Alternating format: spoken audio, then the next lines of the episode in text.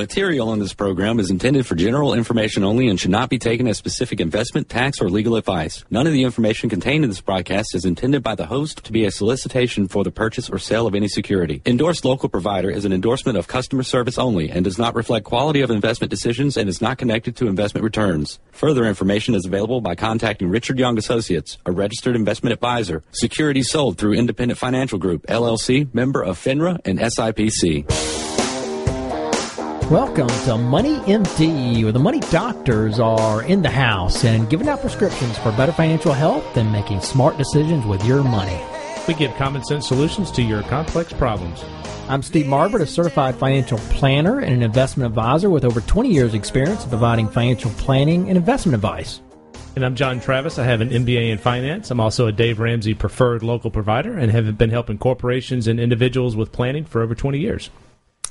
I'm Gordon Leopard with the Richard Young Associates Financial Advisor. I'm glad to be here with you guys. Glad to have you. Yeah, glad to be back.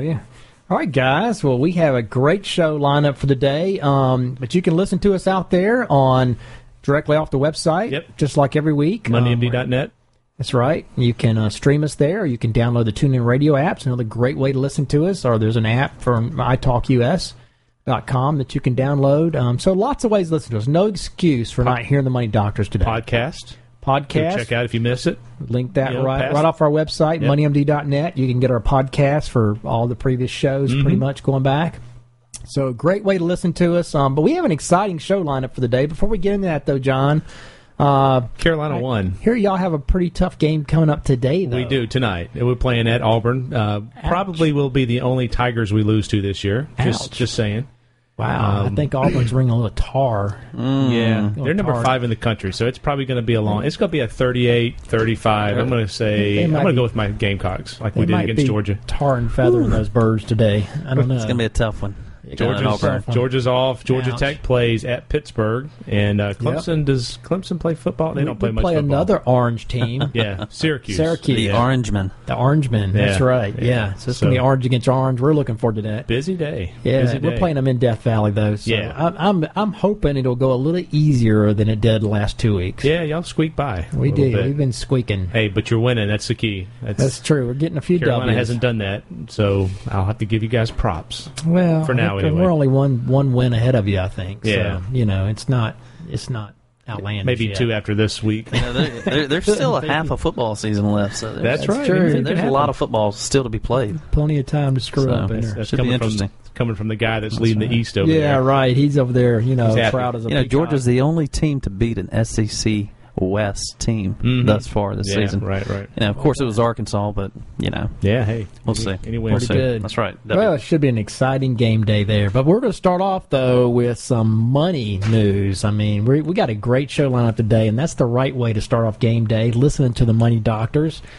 And uh, you know, we, we have a we have a great show. We're going to line up talking about start off here talking about the uh, tax potential sales tax increase here That's- in uh, South Carolina, right That's right. We've got a across the river. special sales tax that's going to be on the ballot um, here in November during our elections that will hopefully support some school improvements going on. Yeah, it's c- somewhat controversial. We'll see how it turns out. And there's been a lot of people for it. Um, certainly, certainly going to be people against it as well. But uh, that'll be a good, good topic. And then we're uh, going into an article about um, the market. I'm not trying to predict the uh, stock market here, but there's a good article in CNN Money about how this is not another financial crisis. Kind of comparing where we are back to 2008, and um, just looking, kind of revisiting history a little, little bit. A lot of people are really scared with what's gone on in the last you know month and a half, and we're going to do some comparisons back to 2008 and put it in perspective a little bit. Try to bring back some uh, some calmness to the uh, CSRA and uh, beyond. Yeah, it always helps to have a little perspective of It does. history, right? So that'll be a great topic. And then we're also going to uh, uh, have a topic here on the five secrets to great to a great retirement. Mm, there you go again, Giving away the secrets again. opening guys. up the book. Yeah, opening up the book here. Yeah, I mean, we've been doing this for 20 years, you know, doing retirement planning for clients, at least I have. And, you know, there's some consistent things you see with people that are in great shape for retirement. And there's some consistent things you see with people that are not in good shape for retirement. So we're going to share some of that with you today. Get out your pencil and pad. If you're in that last 10 years going into retirement here, you need to be paying attention. Yep. And you need to make sure you have these things in order. It will make all the difference. So that'll be a good topic. But we're going to start off here, though, with the financial fact of the week. Yeah, Steve, I was kind of doing some research on this and uh, came across an article, a short little blurb out of Bloomberg, and it uh, the title of it was "Don't Treat Small Cap Stocks Like a Fashion Statement." And what they're implying there is that um, you know some people will come in and out of small cap stocks when they're doing really good, and then they'll they'll leave them when they're doing bad. They'll try to time it. They actually underperform. Uh, the small cap index. And and one of the reasons why to you know to own small cap stocks is if you look back at history, this goes all the way back into 1926 to 2012. The smallest stocks in the market have beaten the largest stocks in the market by almost four percent per year, and that's per wow. S- Symmetry Partners, and we see the same kind of data. But four percent per year over you know you know 80 dec- you know 80, 80 years, eight decades, and uh, that's That- a, that's an amazing amount. That definitely adds up. oh, That- it's huge. It's huge. It's huge. Four percent is just you know an amazing difference, as you mentioned. And in fact, I mean, if you use the rule of seventy-two, that will more than double what you have over about eighteen years Sure. by getting an extra four percent. So. That's a huge difference, and you have to take advantage of that in your portfolio.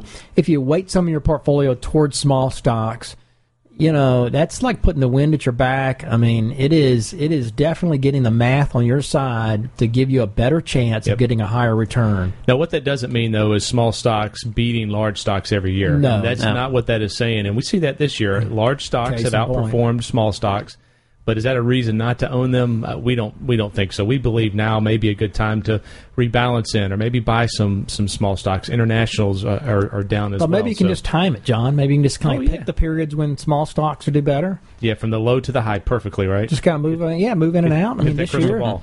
yeah we, did, we, didn't everybody know small was going to underperform this year i mean come on I'm glad you said that because the statistics say that the people that do that they underperform the averages by you know anywhere from three to four percent. So oh ouch Yeah, go ahead. Go ahead and try that strategy. A lot of people that. do it and they're not successful. Yeah, with that's it, so. exactly right. You cannot time. You have to stay diversified. You have to stay invested and just, you know, take the good with the bad. But over time, you will get a higher return. History shows if you weight your portfolio towards small and have a good representation of that in your portfolio. So that's a great financial fact of the week. All right, and that leads up to our first topic here about the one cent sales tax increase in Aiken County. A lot of people are, it's a controversial subject, Gordon. I mean, Well, anytime you know you talk about increasing taxes, you know, Yeah. that's controversial. Yeah. People You know, remember so- 10 or 15 years ago when we had the 1% local option sales tax, which is still on the books. right. So now we're talking about going to 8%, right? Going from seven to eight percent. You know, uh, it's election time. You know, I know you guys are always watching and, and getting the, the advertisements that come on television here from both sides of the, the river. I mean, you know, mostly we get the Georgia advertisements. Yeah. But anyways, reeling it back in, yeah, talk, talking about the, the sales tax that's going to be on the ballot here in November. Um, you know, people they don't they don't just go running to the to the polls to, To say vote yes. to Yeah. vote yes. It's you know, not a th- there's happy got subject. there's got to be some meat behind it. And they want to know what's going on. You know, why are we even you know um, putting this on the ballot? What's it for? You know, what what's the purpose here? And so, you know, this particular article was put together by the Augusta Chronicle editorial staff. Okay, so this is written from their perspective. We're just sharing some of these ideas throughout this article, you know, and, and giving uh, a little bit of our opinion as we go. So, just to kind of uh, put a disclaimer there and, and a note that this is from the Augusta Chronicle. Um, editorial staff. But you know, right now the the economy is not quite as stable as many of us would like for it to be, and. Uh, you know, like I said, people th- th- they're they're tired of the government kind of mishandling the funds, and so you know they're they're not just as quick to, to vote yes on this particular uh, subject. So you know, the new referendum, what, what's it going to do for us here, John? Yeah, I mean, it, it basically what what they're trying to do here, uh, Gordon, is is pump some money into the school systems. It's it's estimated that this will generate about 125 million dollars over 10 years for uh, brick and mortar improvements in in uh, the county's outdated facilities. And you, you guys have seen some of the, the facilities. They're they're pathetic. They really are in need bad shape. some some some funds going in there now. The the argument is as well is government run efficient, and uh, that's a different debate. Um, it, it ties into this a little bit, but bottom line is schools need some help. Well, you know, there, there's a couple elements to this particular um, tax and and it being on the books. You know, it's going to have a timeline. So it's not just open ended. Uh, it's it has some specific purposes tied to it, and uh, you know, even some of the most conservative Mm-hmm. people have said, "Hey, you know, this is this is a pretty good thing for for our county here or for Aiken County." Yep. Yeah, I mean, of course, one would ask: Is it is it going to, as they mentioned here, is it going to perpetu- perpet- perpetuate the money sucking bureaucracy? I like the way they put that. You know, Hey, they that is the way a lot of us see government. I mean, come on, you know. Uh, but that's a good. uh, But having said that, I mean, the evidence about the Aiken County schools, it really is pretty evident. I mean, when you drive by them, I mean, they look dilapidated. you can look know? around and see it every day. You know, I went to Aiken High School and I drive by there and it looks the same as it looked like 35 years ago, you know, and I'm just like, geez, you know, I mean, don't they ever, you know, do a facelift on this? And people come into community, you know, they look at our school to decide whether or not they're going to move here. And from the road, they look in pretty bad shape. Yeah, and I know one reason why they're looking at doing this is that people that come into this area, they look at um, Aiken County and they compare it to Columbia County and Lexington County, and the school system and the schools are much better outside of Aiken County. So to compete and try to grow Aiken County, this is one of the things they think is a priority. So It's definitely one one step in the right direction. Yeah, they do need to get money to do something for the schools, and I'm not sure if a sales tax is the only way to do that. But having said that, um, you know, it's a fair way to do it, and um, you know, it will definitely generate some money, and, and it's badly needed. So maybe that is the right option, right, right way to go. But yeah, I mean, there's one school out there that's over 90 years old. Uh, Leavelle McCampbell. there you go. You know, it used to be a high school. yeah. Yeah, so I mean, that's that's unbelievable. Yeah, so we really got to get some upgrades to these schools. Yeah, I think we'll uh, cover the rest of this when we um, come back from, from break. We got another piece of the, the puzzle here, right? There you go. We'll close it out. Yeah, but um, anyway, but if you have questions, you can email us at info at moneymd.net or give us a call at Richard Young Associates at 706 739 0725. You're listening to Money MD. We'll be right back with these messages.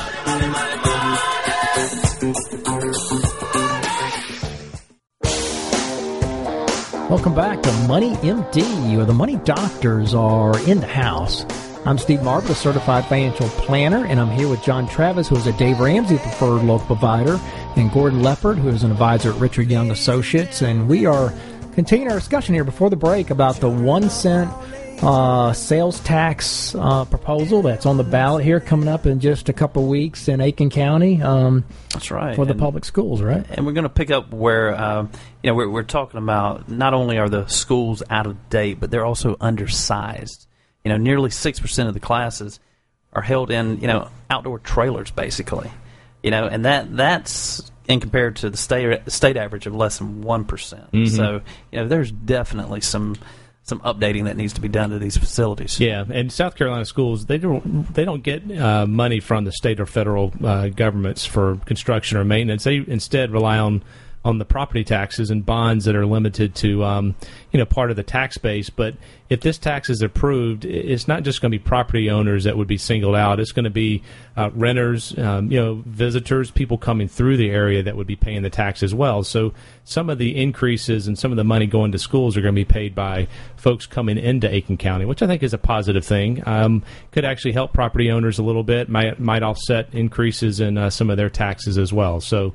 Um, again, you're getting it's not all on the Aiken County residents funding this. It's coming from some Yeah, it's a different much more all-inclusive type tax, and actually, the Aiken Right. Standard uh, alluded to what you just said in an article that they had this past week as well. So, Yeah, and I actually like the structure of a sales tax in general because I mean it's a voluntary tax from people that actually spend money, you know, and you um, you know, and it targets spending. It doesn't target like assets you own, like a property tax, Right, or an income tax that, that taxes it coming in. You must be a flat tax kind of guy. I am kind of a flat tax kind of guy, definitely. You know, and it spreads it around. I mean, it does mm-hmm. get you know visitors to the area that come in for the masters and people that are, you know, spending money that way. So as long as it's equitable compared to other counties, and you're not driving people out of your county, Yeah. I think it's a good way to tax. And uh, you know, and as he pointed out here in the article, I mean, we haven't had a, a tax, a school tax referendum in over 30 years. So it's not like people, taxpayers, have been shelling out a ton of money.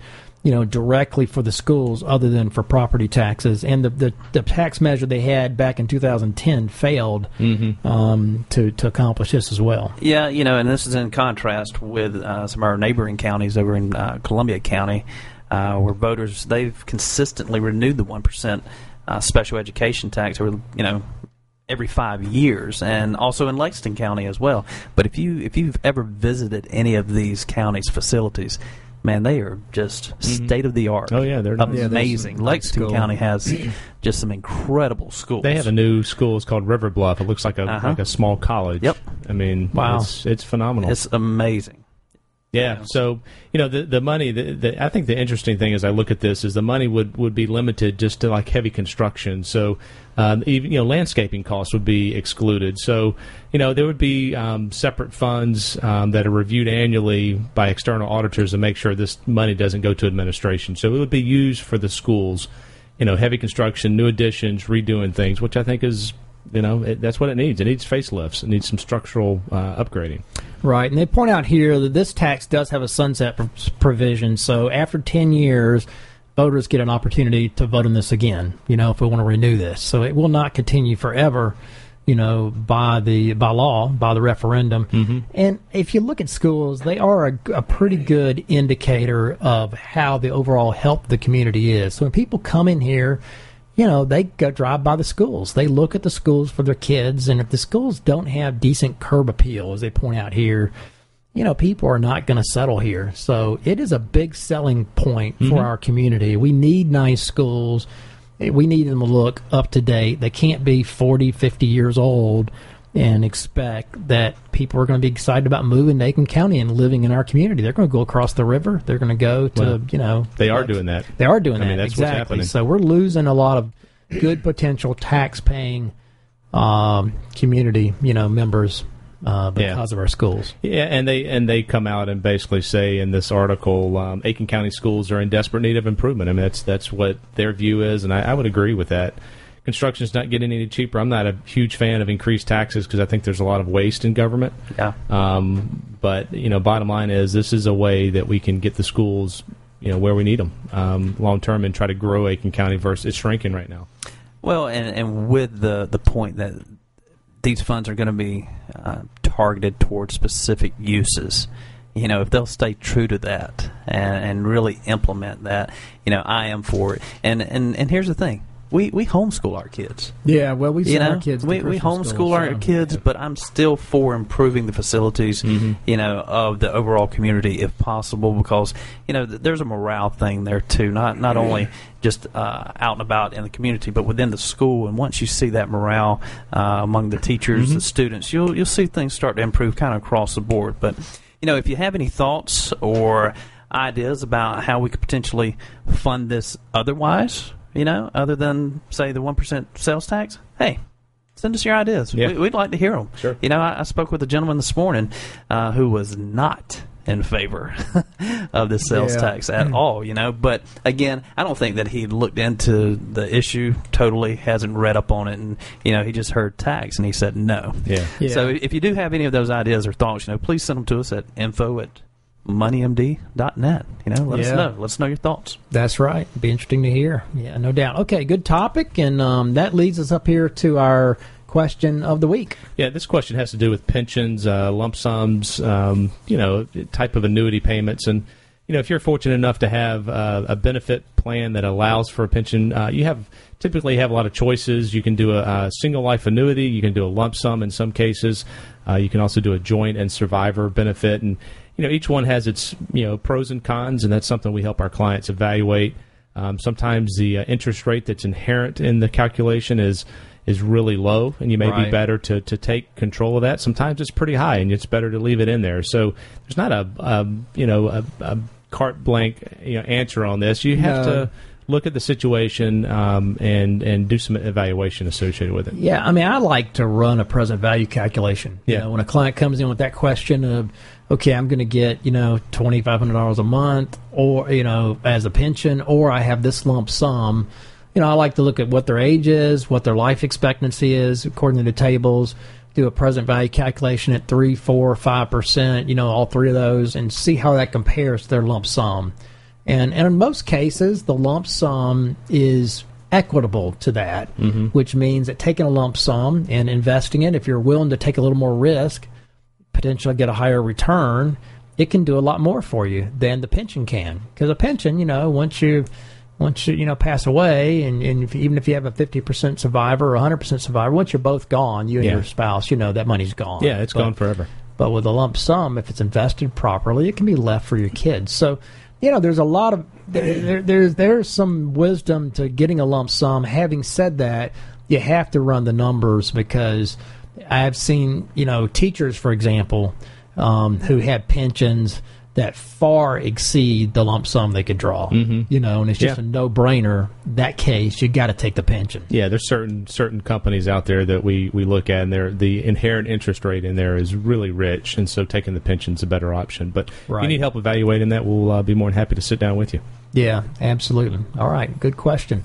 And that leads us up here to our next topic here, which um, we're just barely going to get into before the break. But you know, it's talking about the stock market here. I mean, are we in another financial crisis? I mean, we everybody knows. I mean, we uh, hopefully you know by now we're in the middle of a correction, right? Yeah, We've yeah. kind of come off the bottom here this week, but still, it was it's been a pretty brutal quarter. I brought my past. eight ball, you know, the one that you can Oh yeah, shift around can that shake gives you the answer. yeah, Oh, right. So Yeah. it gives you stock market predictions, right? Good. Okay. Well, we need your crystal ball to be real clear here because mine's Yeah. a little cloudy right now. Yeah, and we don't try to make predictions. No one knows what's going to happen in the future. Um, this article's out of CNN Money, and it's it's a pretty good uh, look on where we're what we're going through right now, and also comparing it back to 2008 a little bit. And the title of it is "This is not another financial crisis." And you know, the the market sell off has been ugly. I mean, um, it's not fun. It's been scary.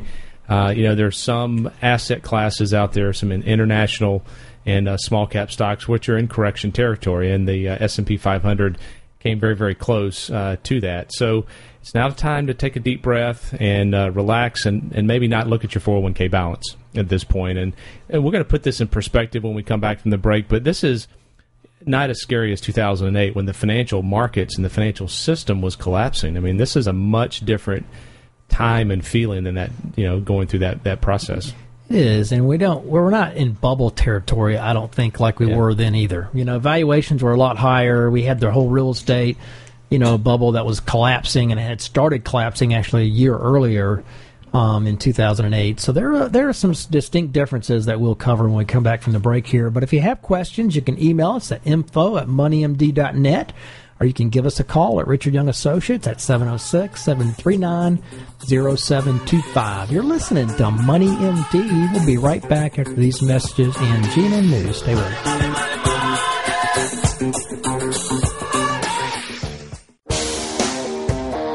Welcome back to Money MD, where the money doctors are in the house. I'm Steve Marbert, a certified financial planner, and I'm here with John Travis, who is a Dave Ramsey preferred local provider, and Gordon Leopard, who is an advisor at Richard Young Associates. And we are continuing our discussion here before the break about um, current state of the stock market. John's got his crystal ball out. He's Yeah. been rubbing it here and Yeah. seeing if he can get a vision for us. And I think he's getting ready to share it for us with us. Well, let's hear it. It's Yeah, it's- what's it gonna be? It's cloudy. It is. It just was clear a minute ago, right before we came back on, and all of a sudden it went cloudy. Just so went cloudy. Wow. You um, didn't see any like arrows pointing up or down? or No. nothing, huh? No, I didn't. But uh, you know, last month and a half hasn't been real fun. I mean, it has markets have been choppy uh, to say the least. It's um, you know, in some cases, been in correction territory, which means they're down at least ten percent. Um, but um, you know, now's not the time to panic, in our opinion. I mean. You know, 2008 was a much different time than what we're going through, and this is, we're going to kind of compare that a little bit. Um, you know, a lot of people are going to be quick to say that the market turmoil of this past September and October is similar to what happened in those two months of 2008, but that's not reality. I mean, I, I don't know about you guys, but I remember that time. October was down. Gosh, I think it was like wasn't it like twenty percent? Oh my! It was it was brutal. It was a it was a very very tough month, and and what's going on now is not even close in our No. opinion. And, and this article says kind of the same thing. And it's really funny how short uh, people's memories are. And we're not talking about ancient history here. We're talking about six years ago. Just a couple years ago. Yeah, I mean, not, so- not that far back. yeah. So I mean, the fall of 2008 was a much different feel. Yeah, that's exactly right. But you know, going back to the crystal ball thing, I rubbed my crystal ball this morning, John. Yeah. And I didn't see anything about the stock market, but I, I did see something about a football game, and it did not look pretty for the uh, Carolina Gamecocks tonight. I don't, think it, I don't think it takes a crystal ball to see that. But Well, are you pre- you're not predicting the Clemson Carolina yet, are you? No, no, no, we're not going there at all. But back to the stock market, yeah, you're right. The fall of 2008 was a totally different, different environment. I mean, you know, I mean, we had Lehman Brothers that went under. I mean, you know, that's a huge financial firm went bankrupt. I mean, that was unbelievable. And then we had Washington Mutual, another big insurance company that failed, uh, or mutual fund company, I guess, financial firm. AIG wouldn't have survived had the government not, you know, pulled some rabbits out of the hat there, I think, to save them.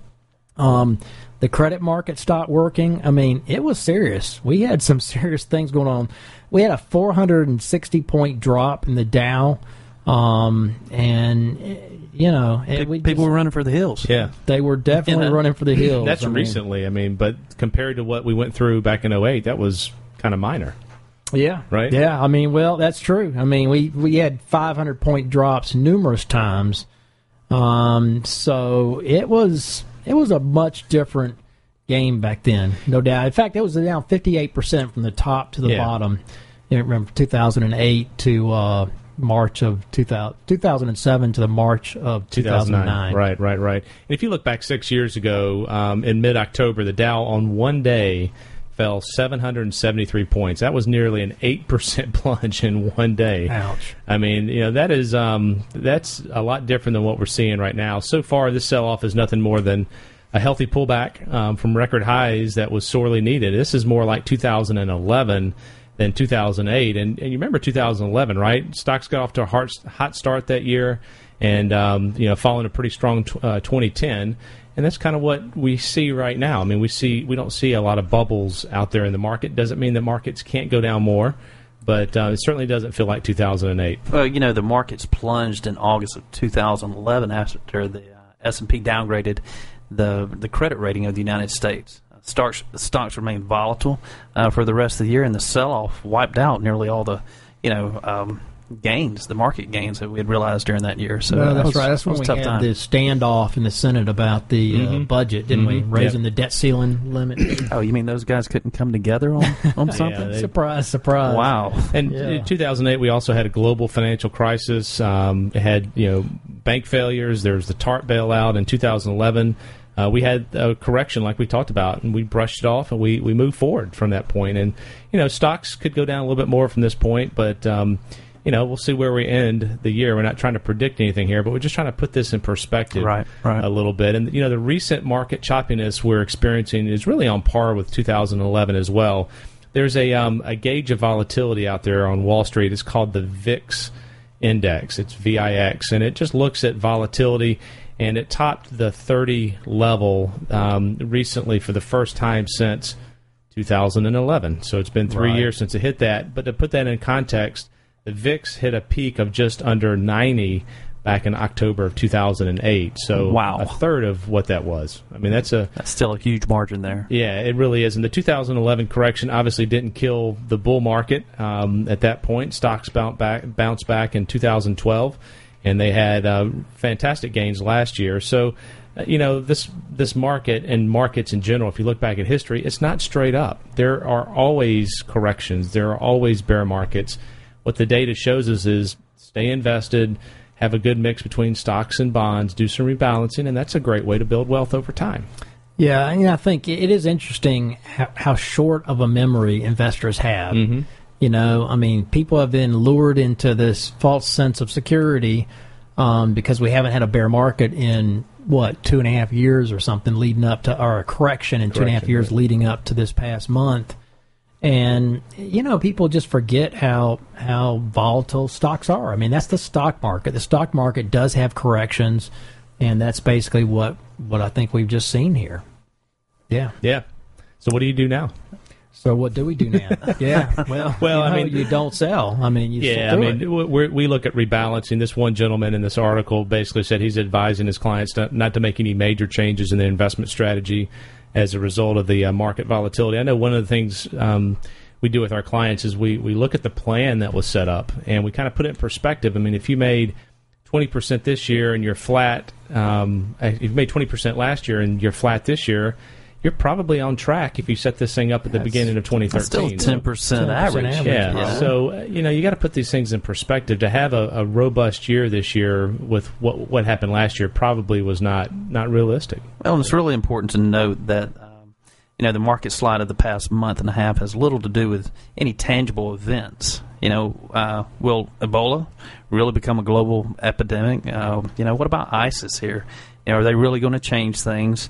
Uh, and investors have lived through numerous conflicts in the Middle East uh, for years and years and years. I mean, that's been going on Yeah. for forever. Yeah. You know, and so And these think- things are important, but Yeah, they shouldn't drive the market necessarily. I mean, I think part of the issue right now is the economic situation in Europe. I mean, that is somewhat troubling. Um, but this isn't uh, Europe's first trip to the recession rodeo. I mean, they've been down that path before. And if you look back the corrections of 2010 and 2011, were partly due to the fears about Europe. So, you know, it's only natural that another uh, correction has some of its roots in Germany and France as well. So, trying to put this in perspective, not trying to predict the markets, but we feel like it's a different place in 2008. We don't see a, a, a bubble, you know, out there about to burst like the tech bubble or the housing bubble, the financial crisis. So, Yeah, people forget that you know we do have a correction one every year on average. If you go back over the last like 91, 92 years, Yeah, I I think it was 120, 121, 121, yeah, back to 121 years. Yeah, I mean it was going all the way back to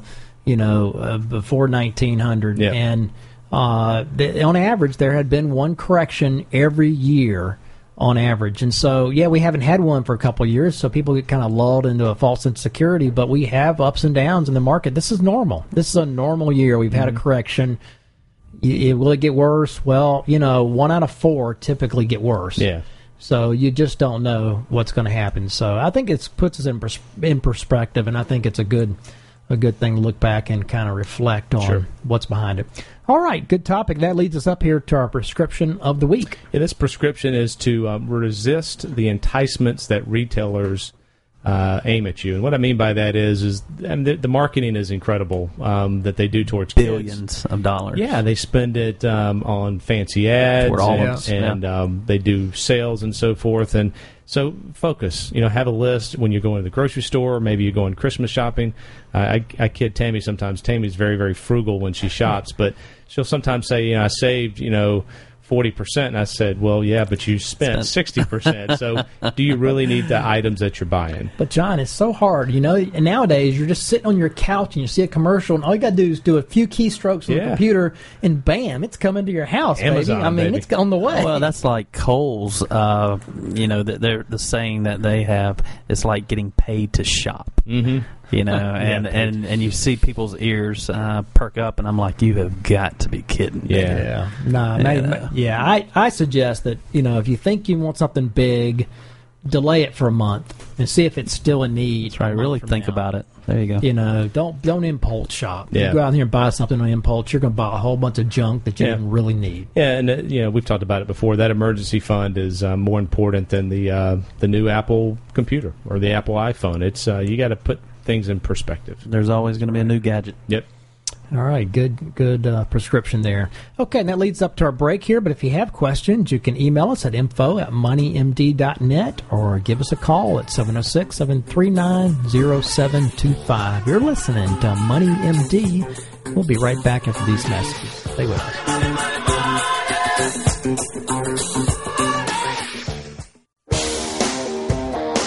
Welcome back to Money MD, where the money doctors are in the house. I'm Steve Marbert, a certified financial planner, and I'm here with John Travis, who's a Dave Ramsey preferred local provider, and Gordon Leopard, who's a provi- uh, advisor at Richard Young Associates. And we are starting off our last segment here with a new um, new topic: the five secrets to a great retirement. Mm-hmm. Yeah, we're we're doling out some secrets here again this morning, guys. Opening the And, book, as uh, you guys say. Exactly, and uh, but no, I mean we've been doing this a long time in you know retirement planning, and we see clients come in all the time, totally different situations, really two di- distinctly different types of retirees. We'll see those that will just squeak by and barely make the numbers work in retirement, who have to worry about you know every every little expense during retirement, and we see those who really live it up carefree. Um, you know, as Dave Ramsey puts it, you know, that second group are, are the kind of retirees who lived like no one else so they could live like no one else. Yeah, that's right. You know, That's and very it's, true. It's true. I mean, we see dozens of retirees who walk through our doors every year for planning, and you know, all of them really ask the same question. Typically, And Yeah. they ask, "Can I afford to retire?" You know, um, and you know, for that one small group, the answer's easy. The numbers really aren't even close. I mean, they're in great shape for retirement. There's really no question. But then we have that other group, which is the bigger group, which it's usually a close call. You know, the assumptions used for inflation, rates of return, all of those things make a huge difference. Yeah, that's right. The second group is is watching the market every day. Uh, they're nervous. Um, they're looking at the rate of return uh, to make sure everything's kind of tying together, which is important. It's good, but if you have a lot of margin uh, for error, then you don't have to watch the market every day. And if the markets don't do well before the planned date, then they have to delay a few years. So uh, we're going to get into some secrets here on how you can can set up your situation so you don't have to to to be so uh, to stressed out. Exactly, you know, and I mean, if you're in that group where you're, it's a close call. I mean, every little thing makes a difference. If inflation goes up, um, markets wane a little bit. You know, if you're just squeaking by, um, then you're gonna have to take a part-time job or something in retirement to make make ends meet. On the other hand, you know, if you're in great shape, you don't have to worry about that kind of stuff. Um, you know, the plan works just as well at a three percent return as it does an eight percent return. You know, of course, the difference between those two groups is not luck. I mean, it's a matter of lifestyle and attitude toward money. And, you know, th- these secrets, supposedly, we're going to talk about here, um, they're not really secrets at all. I mean, they're, they're just an attitude toward money, and it's the way you look at money and the way you, you prepare for retirement. So, we're going to dig right into these. These can make all the difference. So, first one here on the list is um, having no debt in retirement. Absolutely none. I mean, zero debt in retirement.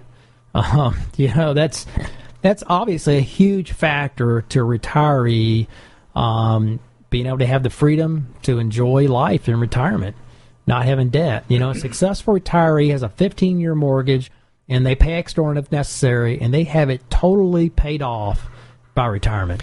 Yeah, that's right. That's a that's a key, and they'll also, from a, a car standpoint, they'll have a car fund, and they'll uh, use cash to pay for any cars. Yep. And once they buy the new car, they'll immediately start saving monthly for that next car, so they can always pay cash. That's right. Well, instead of paying, uh, you know, a car dealership or a bank or somebody else some interest, they're actually paying themselves. Yeah, that's you right. know, and they're Yeah. investing that money. In fact, we sat down with a, a client that was one of her goals. You know, not too long ago, she was talking about, hey, in several years, I'd like to retire and I would like to set aside money, Mm-hmm. you know, a particular fund that was drawing interest toward her, not paying someone else. Yep.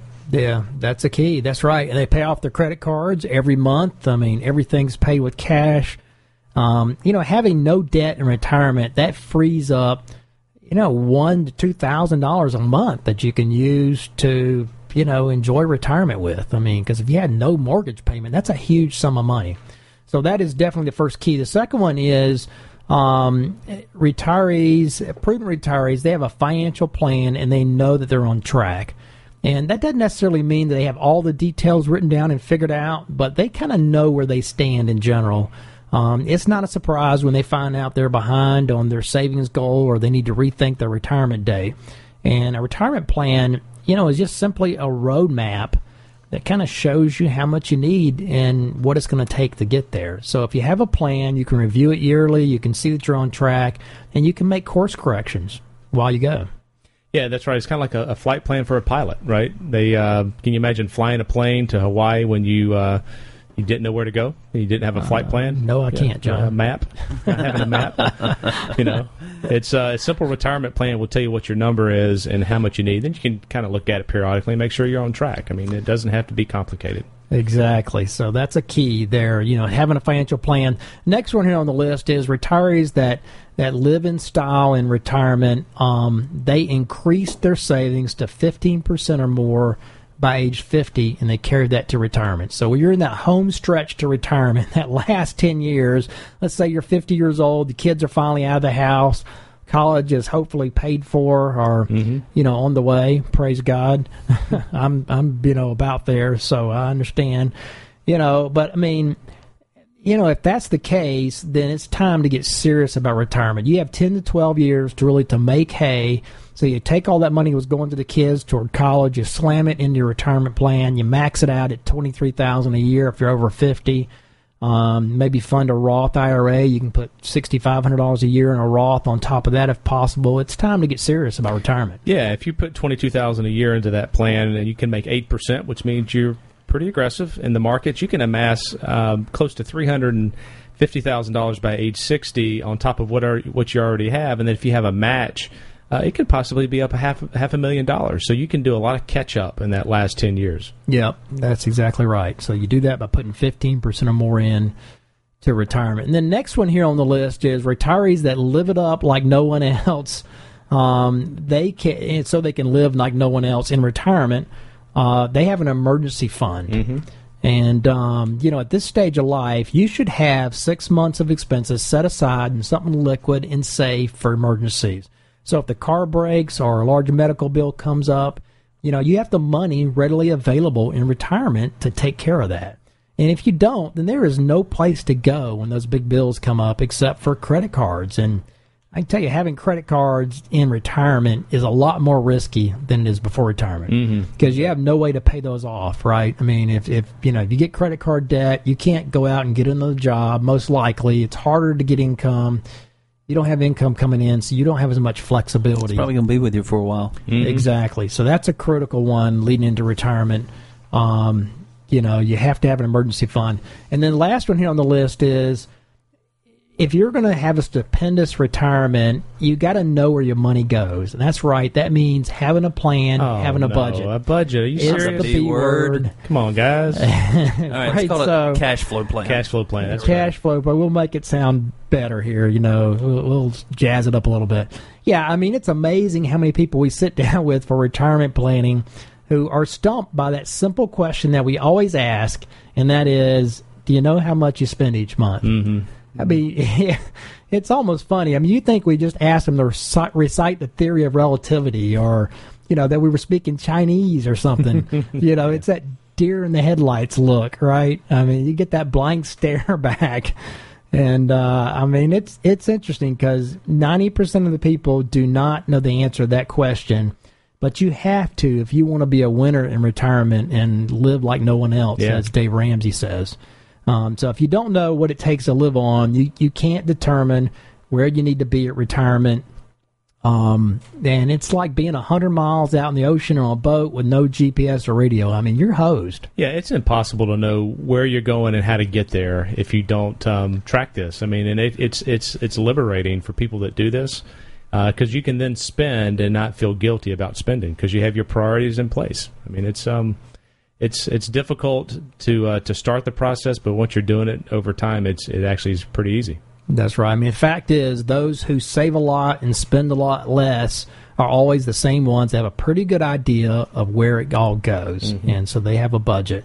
And it may not be a written budget, you know, they may not be able to rat, but they can typically, it may not be written down in detail, but they can typically kind of tell you where all the categories are and where their money goes, and you can arrive at it pretty quickly when you sit down with them. So that is a critical one. Okay, so the takeaways here are, you know, if you want to have a great retirement where you can travel, not worry about, you know, what the stock market's doing, these are five essential things. Um, the clients we've seen who live it up in retirement, they've done all these at some level. They they're having, you know, no debt in retirement, including your house. It's all paid off. Um, then they have a, reti- a financial plan where they know where their money goes with some kind of budget.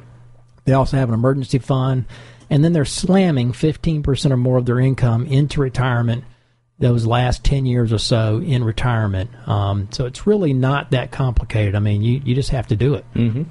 Okay. All right. Good topic here. Good show. Um, that leads up to our close for this week's edition of Money MD with John and Steve. And uh, Gordon, tune in next Saturday from 9 to 10 a.m. to hear more prescriptions for your financial health. Check us out on our website, moneymd.net. Email us your questions, and don't forget you can check out our podcast on moneymd.net as well. Link to it there and listen to all our old shows. um, including this week. So uh, give us a call if you have questions. Richard Young Associates at 706 739 0725. Thanks for listening. Have a great weekend. Have a good one.